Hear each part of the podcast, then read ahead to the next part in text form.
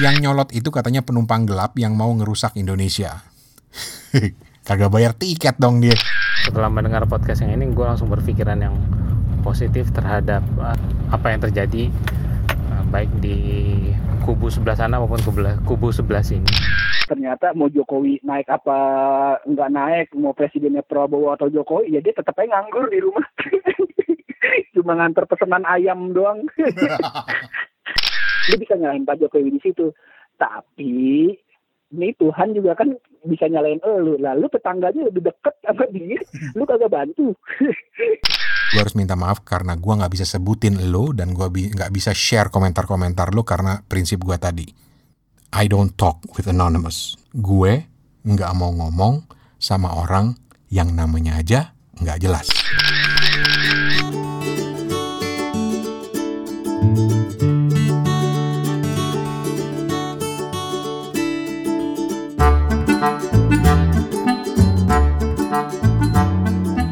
There, Assalamualaikum. Ketemu lagi di Suarane Podcast bareng gua Rane Hafid di Bangkok, Thailand. Suarane Podcast ini adalah sebuah podcast yang mengajak siapa pun untuk berbagi cerita tentang dirinya, minatnya, opininya, dan lain sebagainya. Pokoknya di podcast ini adalah waktunya kita, tepatnya elo, ente, kalian untuk bicara.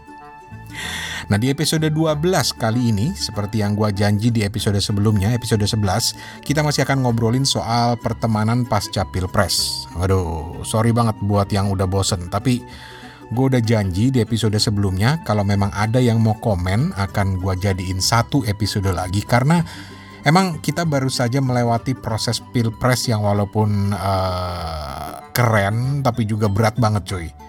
Pertanyaannya sekarang, apa yang terjadi pasca pilpres yang cenderung mengkotak-kotakkan kita orang Indonesia kedua kubu itu?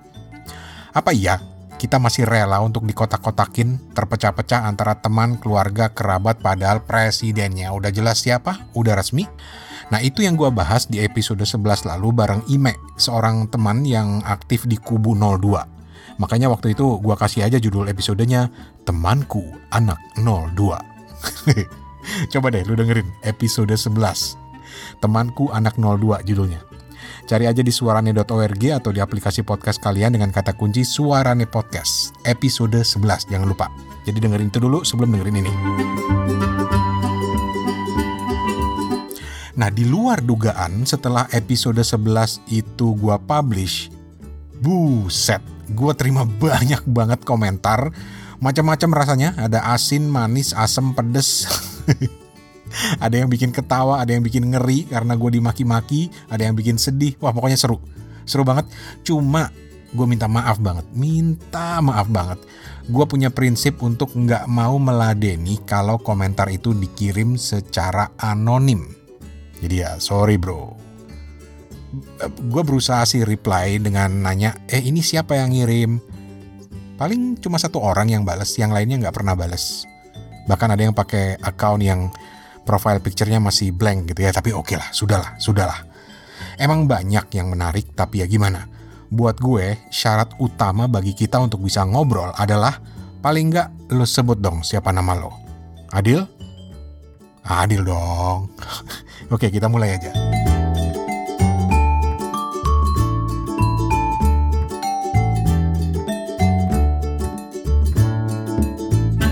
Oke, paling nggak ya eh, kawan-kawan ada dua orang yang komen secara audio jadi ngirim rekaman audionya gitu karena gue emang mintanya kirim secara audio namanya juga podcast gitu ya.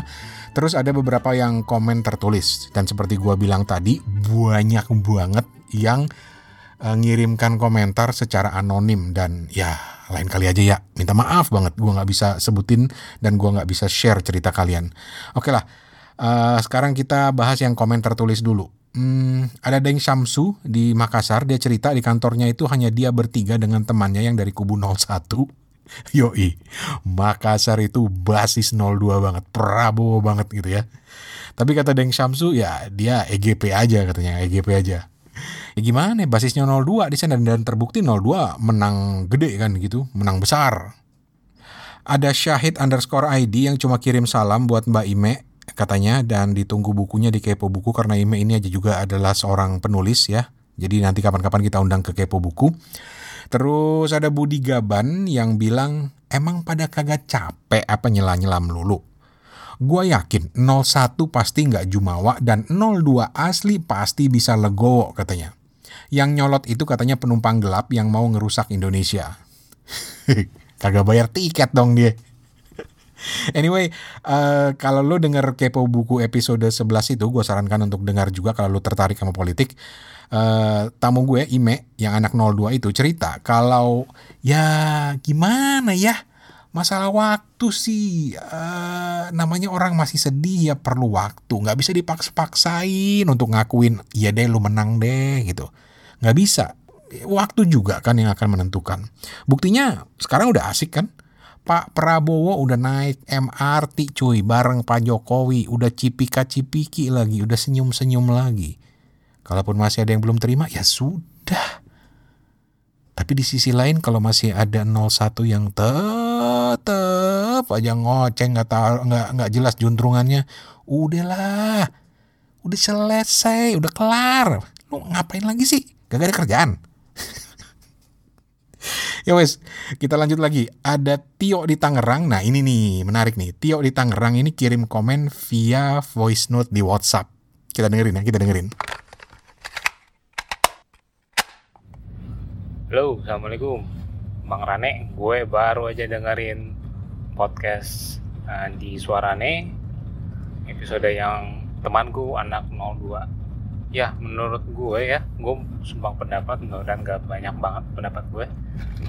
Uh, gue positif banget mendengarkan podcast episode kali ini ya. Dan menurut gue ini adalah episode yang menyejukkan menenteramkan bahagia banget rasanya denger uh, perpecahan. Yang kita kira ada perpecahan gitu. Sebenarnya sih adem-adem aja gitu. Perpecahan itu ada tapi sebenarnya tapi uh, Om Rane bisa membawa pembicaraan ini dengan sangat santai. Dan uh, dari pembicaraan tadi gue malah berpikir oh iya ya tadi uh, Bu Imelda bilang mereka itu semua adalah aset-aset bangsa. Iya selama ini kok kita kayak nganggapnya uh, orang yang berseberangan dengan kita itu adalah kayak sampah gitu kayak penyakit. Padahal menurut gue uh, betul banget ketika kita bersatu ya kita semua adalah aset-aset bangsa. Dan tadi juga disebutkan mengenai buku paradoks Indonesia yang buat gue tuh jadi tertarik gitu loh mengenai apa sih isi pemikirannya uh, kubu 02 ini gitu loh. Gue netral pendapat gue netral dan gue gak mau menyebutkan apa pilihan politik gue tapi gue ngerasa bener-bener uh, memang seharusnya ya kita seperti itulah bahwa pilihan politik boleh beda gitu loh. Tetapi ketika tujuan kita sama yaitu untuk membangun negara ini apa pun kendaraannya ya terserah. Lu mau naik kalau lu mau ke satu tujuan lu mau ke mall lu boleh punya opsi mau naik taksi kah? Atau lu mau naik uh, angkutan umum. Itu terserah yang penting tujuannya sama-sama ke mall. Nah begitu juga dengan uh, apa namanya peristiwa politik yang kita baru saja hadapi ini ya harusnya juga begitu. Yang penting tujuannya adalah negara bangsa kita itu menjadi negara yang apa namanya mencapai cita-citanya sesuai dengan konstitusi. Mau kendaraannya itu alat politik yang mana, partai politik yang mana, pilihan yang mana itu terserah aja. Oke Bang Rane, ini pendapat gue. Pokoknya keren banget. Gue langsung setelah mendengar podcast yang ini, gue langsung berpikiran yang positif terhadap uh, terhadap apa yang terjadi uh, baik di kubu sebelah sana maupun kubu, kubu sebelah sini. Terima kasih Bang Rane. Assalamualaikum. Mantap, mantap. Gue selalu senang dengan anak-anak muda yang asik gini dan nggak takut bersuara. Ini kayaknya lagi di mobil ya Tio ya.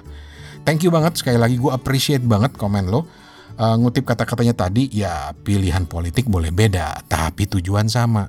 Ibarat kata lu mau ke tujuan yang sama, naik taksi kek, naik angkot kek, nyampe juga kok.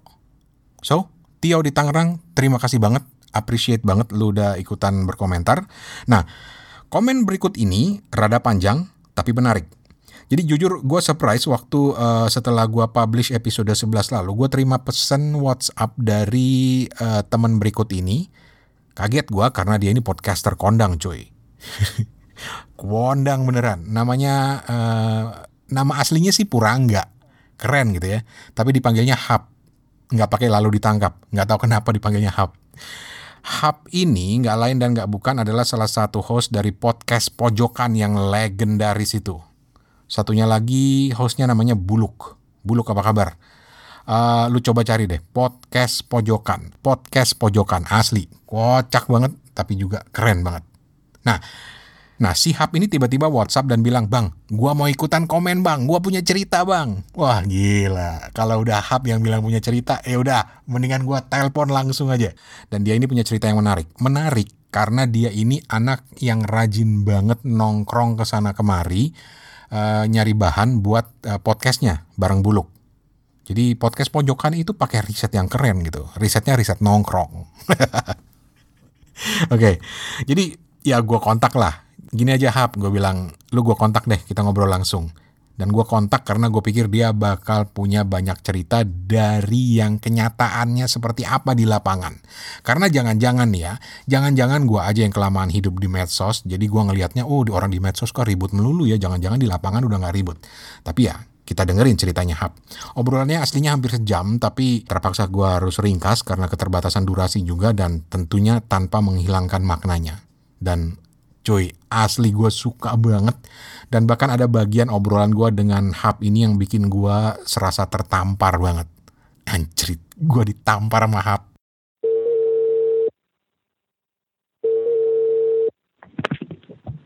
Halo.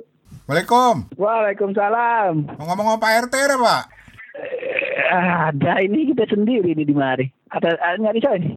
Mau minta izin ini mau surat nikah. Asalo, yang keberapa?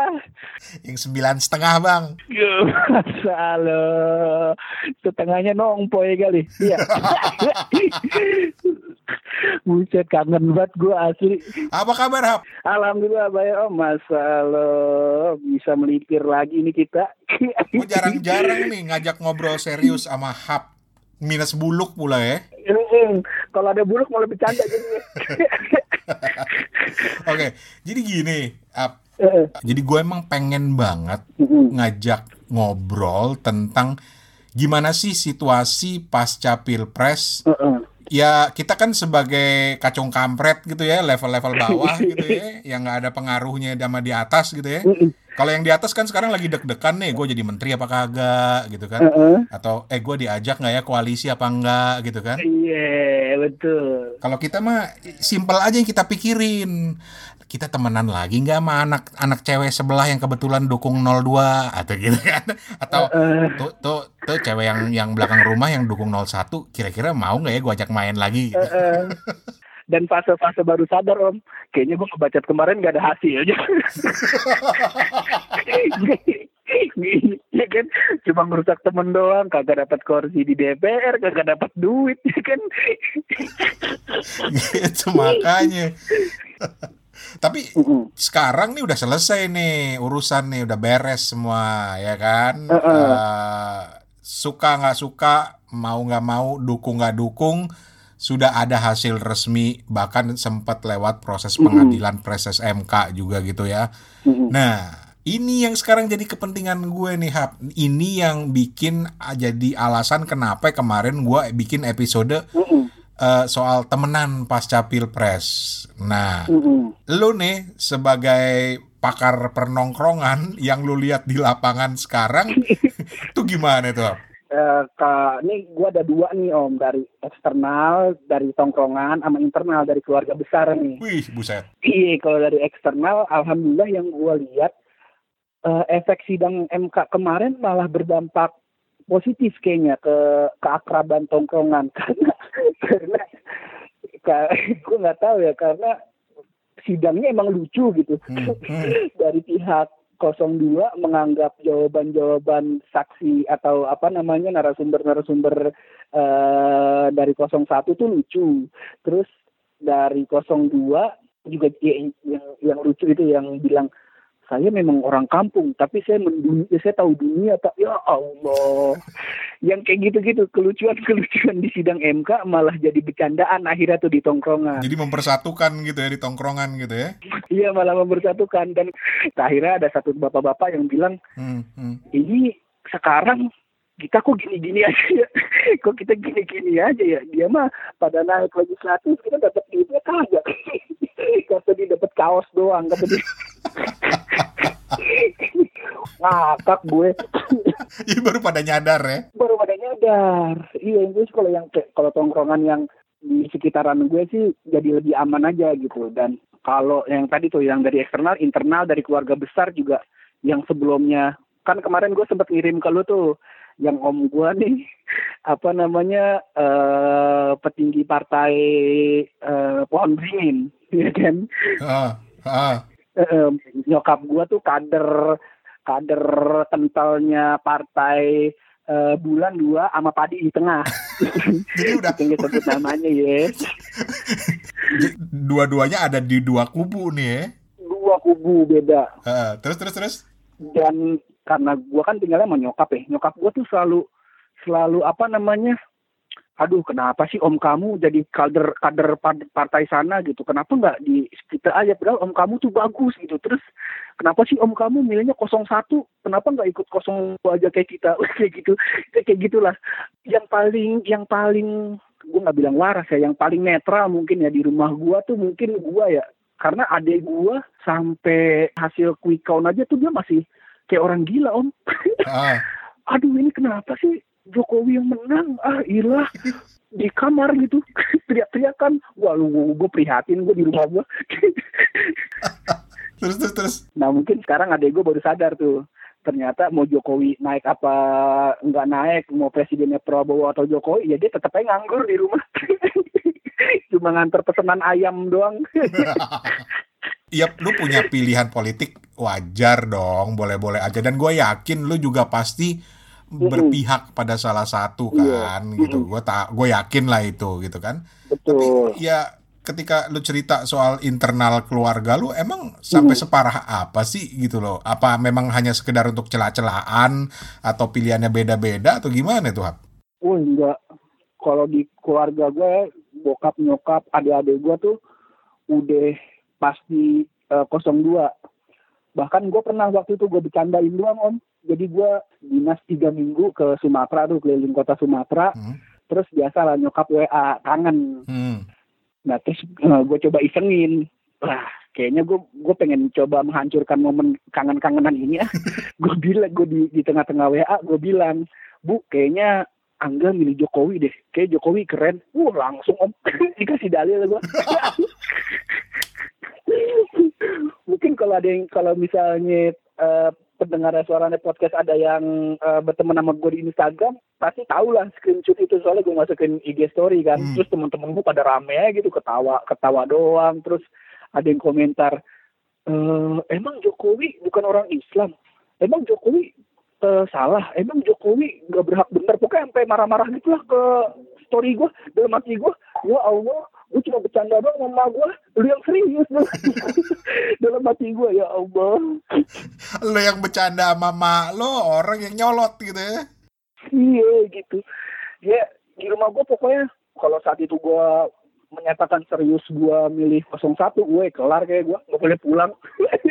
Oh serius lo, sampai segitunya? sampai segitunya. Dan paginya sebelum nyoblos tuh nyokap karena kan keluarga Betawi kan rumahnya deket-deket ya om ya. Nah, jadi pas mau jalan pas mau jalan ke TPS tuh rumah encing-encing gue tuh digedorin sama dia sama sama mak lo. Heeh. Mak gue belum assalamualaikum tuh. Belum assalamualaikum baru dibukain pintu. Langsung ngomong eh coblosnya 02 ya jangan 01 ngomong ngomongnya gitu kan. Sepanjang jalan sampai ke TPS masa Allah gue dalam hati waduh kalau ada polisi kena nih mak gue nih.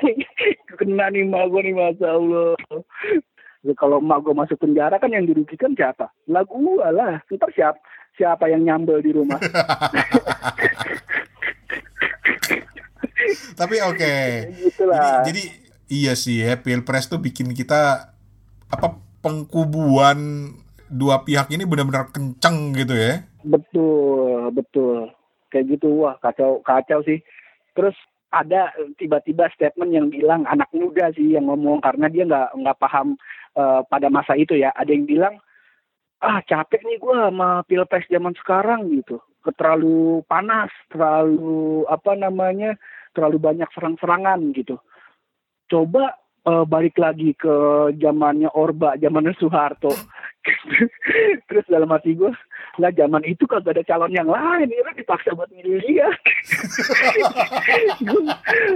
Terus yang gue yang gue lihat juga nih, ini obrolan menarik misalnya ya, uh, gue bingung gitu ya, orang tuh masih aja ngeributin padahal pilpresnya udah lewat. Misalnya nih di Makassar ada anak muda yang bilang dia kagak mau kerja lagi dia mau minta Jokowi katanya untuk bayar dia karena katanya Jokowi salah satu janjinya akan menggaji pengangguran. Jadi dia sudah meniatkan untuk gak mau kerja, mau jadi pengangguran aja gitu. itu satu. Tapi itu kan udah jelas ya dari kubu mana. Nah, dari kubu seberangnya ada lagi yang dia bilang, "Eh, pemilu udah kelar, siapa yang sekarang mau tanggung jawab tuh? Ustadz gue masih percaya azan dilarang." gitu. iya iya lu nemuin gak sih kayak kayak gitu di, di, di sekeliling lu atau atau masih masih tegang aja gak sih sekarang uh, sekarang ya balik lagi kalau di kalau di lingkungan tongkrongan gue nih termasuk di keluarga gue di keluarga besar yang tadinya gue bilang ribut tuh setelah sidang MK itu sumpah suasana adem suasana suasana tenang sumpah Iya kalau di tongkrongan gue setelah MK tuh deh kelar gitu. Hmm. Dan kalau yang isu tadi lu barusan bilang tuh di Makassar nggak mau kerja, wah gue baru baru denger sih, baru denger sih the best the best emang dia. gue justru fokus sekarang uh, yang poin terakhir gue adalah karena uh -huh. gue cuma pengen ngajak 02, 01, hmm. 00 kayak gitu ya. Untuk udah udah mm -hmm. temenan lagi seperti lu bilang tadi kan. Baru pada nyadar. Eh iya. ini udah kelar terus. Nggak dapat apa-apa. Nggak dapat apa-apa. Iya, gitu gitu. Kalau misalnya ada orang-orang kayak gitu gitu. Karena nih gue mengasumsikan ya bahwa lu termasuk yang udahlah nyantai aja. Tiap orang punya pilihan tapi sekarang udah lewat gitu. Nah buat orang-orang yang lu pikir masih masih masih masih aja nyap-nyap no di media sosial, masih aja ribut gitu kayak kayak, kayak yang kita sering lihat sekarang lu mau mau bilang apa kalau itu teman lo gitu loh. Pertama kalau kalau anggaplah ini yang kontra sama Pak Jokowi naik lagi ya. Hmm. Kalau lu punya tenaga buat cerca Pak Jokowi, lo punya banyak waktu buat menghina Pak Jokowi di sosmed segala macem mending lu pakai buat kawal program-programnya dia gitu menurut gue ya hmm. uh, maksud gue pakai tenaga lu buat ya kalau lu bisa melakukan sesuatu ya lu lakukan sesuatu lah buat lingkungan sekitar lu dan yang terpenting daripada lu capek-capek ngatain Pak Jokowi mending lu bantu kawal Pak Jokowi gitu janji-janjinya Pak Jokowi. Karena gue yakin lo cukup kritis lah gitu kan. Hmm. dan kalau lu cuma sekedar nyap-nyap di sosmed nggak dapet apa-apa bro. Eh jangan-jangan tuh anak yang di Makassar justru pengen uh, ngawal dia makanya tapi ngarep digaji supaya dia bisa ngawal Jokowi. ya mungkin nih. Jadi jadi ini episode ini khusus dibuat untuk mas eh, mas-mas yang di Makassar ya. Oke, itu tadi yang nol, nol yang yang masih nyela-nyela 01 ya yang udah jelas-jelas menang. Mm -hmm. Nah, terus buat kalau lu punya temen yang uh, anak 01 yang masih ngeributin soal 02, nyela-nyela 02. Ya udahlah, nggak usah. Baik aja, mending itu tadi lu sama-sama fokus lu tuh sama-sama kawal programnya Pak Jokowi gitu. Misal kalau kalau sudut pandang gue gini ya Om ya, misal dari yang 01 nih, dari yang kubu hmm. nggak hmm. suka Pak Jokowi, lu kawal kawal programnya Pak Jokowi, ya kan yang kontra kan pasti uh, lebih banyak kritiknya gitu kan daripada sarannya hmm. bener nggak sih hmm. Hmm. hmm. gitu loh jadi intinya sama-sama mengawal aja sih gitu kalau menurut gue gitu iya sih jadi lu udah siap ngawal juga dong ya iya dong udah pasti udah udah gue apa uh, lagi mempelajari program-programnya dia aja terutama yang seputar buat uh, anak muda gitu benar itu dia yang gue demen di, di balik kita nyela-nyela masing-masing kubu gitu ya, di balik kita nyap-nyap di media sosial ngebelain kubu dia, sebenarnya ada banyak yang kita pelajarin misalnya nih uh, soal MK. Gila, gue kagak pernah tahu loh sidang MK tuh kayak apa lah, ter apa terdakwa apalah istilahnya gitu, petitum segala istilah-istilah hukum, istilah-istilah IT dari pakar IT yang ngomong itu. Oh, gue jadi belajar gitu loh. Jadi sebenarnya di balik celah-celahan itu ada hal yang kita pelajari, juga program-program kita jadi kenal gitu. Karena ketika kita mau nyela orang kan kita ngelihat dulu nih programnya apa dulu, apa yang bisa gua celah. Tanpa sadar mereka belajar gitu. Iya sih, iya betul betul. Iya kita sama intinya sih di titik ini tuh kita harusnya sama-sama belajar aja sih gitu.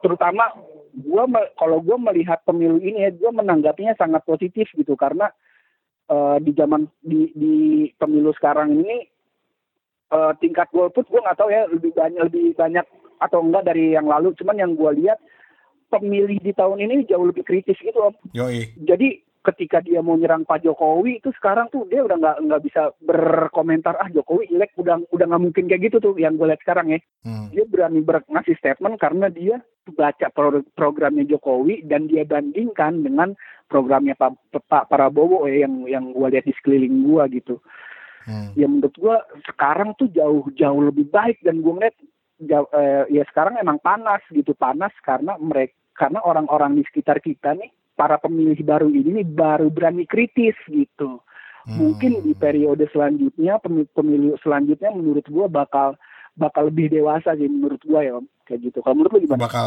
bakal lebih dewasa, bakal lebih seru gitu loh. Dan mungkin pada saat itu 2024 ya, ya 2004 minimal gua nunggu lo tuh, lo nyalo, nyalek atau malah jadi wali kota Depok lu ntar. kayaknya gua jadi bapak-bapak yang di warkop tuh Eh, tapi tuh bapak-bapak yang di warkop udah gimana? Udah udah enak sekarang, udah nyantai. udah enak udah enak obrolannya tuh udah udah enggak udah enggak yang apa namanya yang apa nam yang apa menjelek-jelekan Pak Jokowi atau menjelek-jelekan Pak Prabowo obrolan mereka tuh yang kayak tadi gua sampaikan jadi mereka tuh sama-sama eh bilang ya udah kita tagih aja nih kalau Jokowi macem-macem gitu terus yang pro pro sama Pak Jokowi pun mengiyakan itu. Ya udah ayo kita tagih bareng-bareng gitu.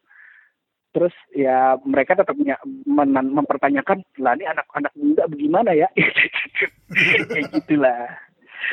Ya minimal minimal waktu ongkos lo demo ke MK atau demo ke mana diganti gitu.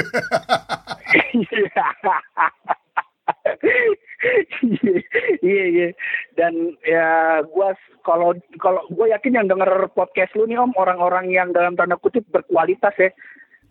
Kalau misalnya iya gue gua sangat yakin gue yakin banget itu. Karena kalau misalnya pendengar Om Rane ini eh, banyak dari 01 gue sangat eh, apresiasi gitu terhadap lo semua yang apa namanya yang nggak termakan hoax gitu yang yang kemarin nggak termakan hoax dan yang kemarin tuh mau bantu eh, jadi relawan buat apa namanya bersihin kerusuhan-kerusuhan yang di depan Sarinah itu loh.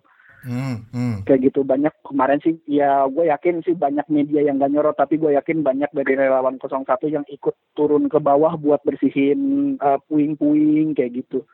The best lah buat temen-temen dari kubu 01 gitu. Dan kubu 02 gue bukannya mau apa ya mau merendahkan kalian nih eh om gue ngomong kebanyakan gak apa-apa nih Nggak apa-apa, ya, ntar gue tinggal edit-editin. ini ini gue karena udah nahan ini dari beberapa tahun lalu jadi baru keluarnya sekarang nih Terus, terus, terus, terus. Nah, ini kalau jawaban gua kalau kalau teman-teman 02 nggak suka dengan jawaban gua yang terlalu diplomatis tadi, mungkin karena kita sama-sama eh, muslim gitu. Ini gue cuma mau ngasih eh, apa namanya gambaran aja sih. Ini mungkin bisa jadi kita apa namanya muhasabah bareng gitu. Sebelum kita tuh nggak perlu apa namanya nggak perlu sampai ngehina Pak Jokowi kita tuh nggak perlu sampai ngedemo Pak Jokowi bakar ban di depan istana gitu buat nurunin Pak Jokowi atau bahkan bikin eh, Pak Jokowi eh, image-nya rusak atau sakit segala macam gitu Hmm. karena beban Pak Jokowi itu berat gitu cukup dengan orang di pelosok nggak bisa makan itu tuh Tuhan tuh udah bisa ngasih punishment yang berat buat Pak Jokowi sebagai presiden gitu jadi lu nggak usah lu nggak usah nggak usah apa namanya nggak usah ikut-ikutan ranah Tuhan gitu buat kayak gue mau menghukum Pak Jokowi nih nggak perlu bro udah ada Bener. udah ada gitu Udah ada gitu. yang ngurusin. Eh, eh, mending lu lu pikirin aja di sekitar lu gitu masih ada yang ibu-ibu kelaparan, tetangga lo nggak bisa sekolah, mending lo fokus ke situ karena 40 orang di radius orang-orang yang terzolimi termasuk kalau ada lu di dalamnya juga kena hukuman. Mending lu fokus nyelamatin diri lu kalau kata gua mah gitu. Masya Allah. Gue bener-bener kesentil nih sama omongan lo Hap kalau gua mah kalau gua mah om gua mikirnya gitu. Kalau yang lain kan orang-orang orang-orang yang pemikir cerdas cendikiawan mungkin punya sudut pandang lain gitu yang lebih cerdas. Kalau gua mikirnya ke situ aja sih. Iya. Buka jendela lihat tetangga lu masih ada yang belum bisa makan Terus itu, itu salah Jokowi Itu salah lu juga kali ya gitu. nah itu. Itu bisa jadi ya tetap eh, dalam tanda kutip mohon maaf nih Pak Jokowi bisa kena dampak salahnya apa efek salahnya gitu. Om. Pak Jokowi bisa disalahin ya. Pak Jokowi kan presiden gitu. Lu bisa nyalahin Pak Jokowi di situ. Tapi ini Tuhan juga kan bisa nyalain lu. Lalu tetangganya lebih deket sama dia lu kagak bantu. Tiga komet ntar lu. Bisanya nyap-nyap aja lu. Ih, begitu. Ke mana pergi pikirannya? Cakep, cakep, cakep. Demen gue. Emang anak pojokan itu sudut pandangnya itu terkesan eh, apa namanya asal-asalan tapi dalam banget cuy. Ada lembak asal-asalan ya. kesannya bercandaan tapi begitu lu simak ya bener juga ya kalau ke tetangga gua lapar emang sih bener salah presiden. Nggak bikin sejahtera rakyat tetapi ya iya kenapa gue juga ngasih makan tetangga gue anjrit aduh gila deh dan dan Pak Jokowi juga punya beban mental sih di situ. Yoi.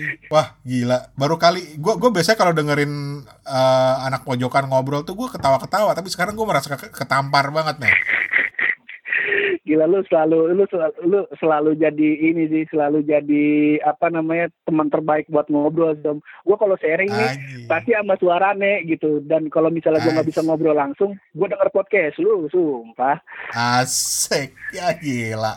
Mayan. Dan jangan lupa juga Dengerin podcast. Eh kalau Hmm. podcast pojokan nggak boleh dengerin ya? Nggak boleh. Nggak boleh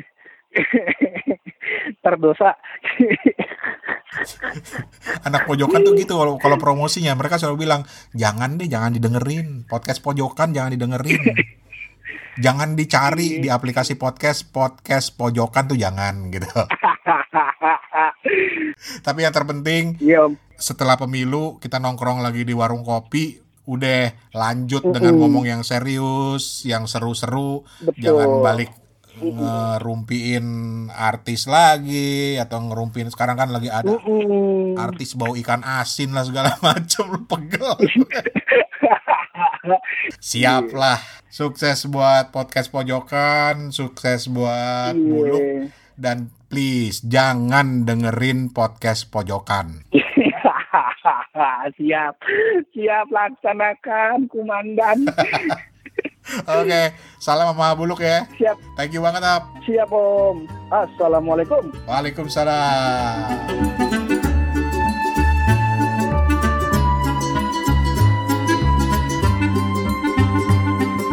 Eh, sadis, sadis, sadis, sadis. Hap ini memang simple sih mikirnya. Itu yang gue suka dari dia. Kagak ribet-ribet. Dibilang gue mah bukan orang sekolahan bang. bukan soal urusan sekolahannya, tapi seperti apa komentarnya.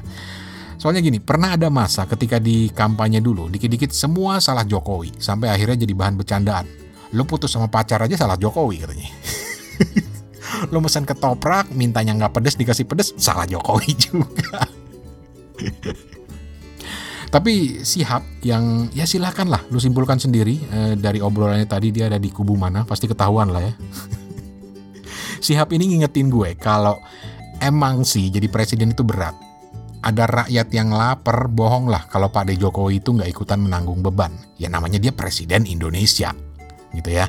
Tapi kita sendiri nih, kita sendiri harus nanya juga, udah belum kita bantu tetangga yang kelaparan? Udah belum tet- bantu tetangga yang susah nyari uang buat sekolahan anaknya?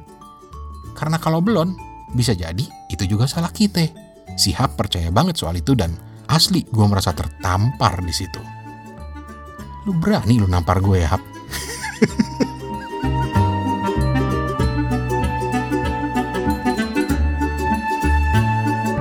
Aduh, alhamdulillah. Oke lah, makasih banget uh, waktunya bagi gue untuk pamit. Uh, makasih banget Hap, makasih Tio, makasih Daeng Samsu, uh, Syahid, M, Budi Gaban, Putih juga ikutan komentar katanya 02 mengingatkan pada uh, angkotnya dulu di Pondok Gede. hidup Pondok Gede, hidup Bekasi. Terus juga terima kasih banyak buat yang udah kirim email ke gue, japri ke gue di FB atau di IG. Makasih banget walaupun gue harus minta maaf karena gue nggak bisa sebutin lo dan gue nggak bi bisa share komentar-komentar lo karena prinsip gue tadi.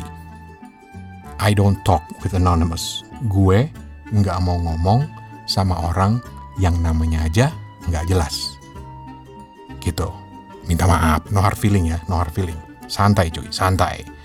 Uh, jangan lupa subscribe ke Suarane Podcast di Apple Podcast, Google Podcast, Spotify, SoundCloud, dan lain-lain. Cari aja di situ dengan kata kunci suarane podcast atau mainlah ke website gue suarane.org suarane.org sementara lo yang mau kontak gue langsung aja email ke suarane@gmail.com suarane@gmail.com atau DM aja di Instagram gue uh, suarane podcast jadi satu suarane podcast jadi satu tulisannya atau ke FB gue lu cari aja nama gue Rane Hafiat gue nggak anonim ya nama asli dari emak dari babe dari Bangkok Thailand Rane Hafid pamit Permisi, Assalamualaikum. Damai terus. Pren terus kita cuy. Pren terus.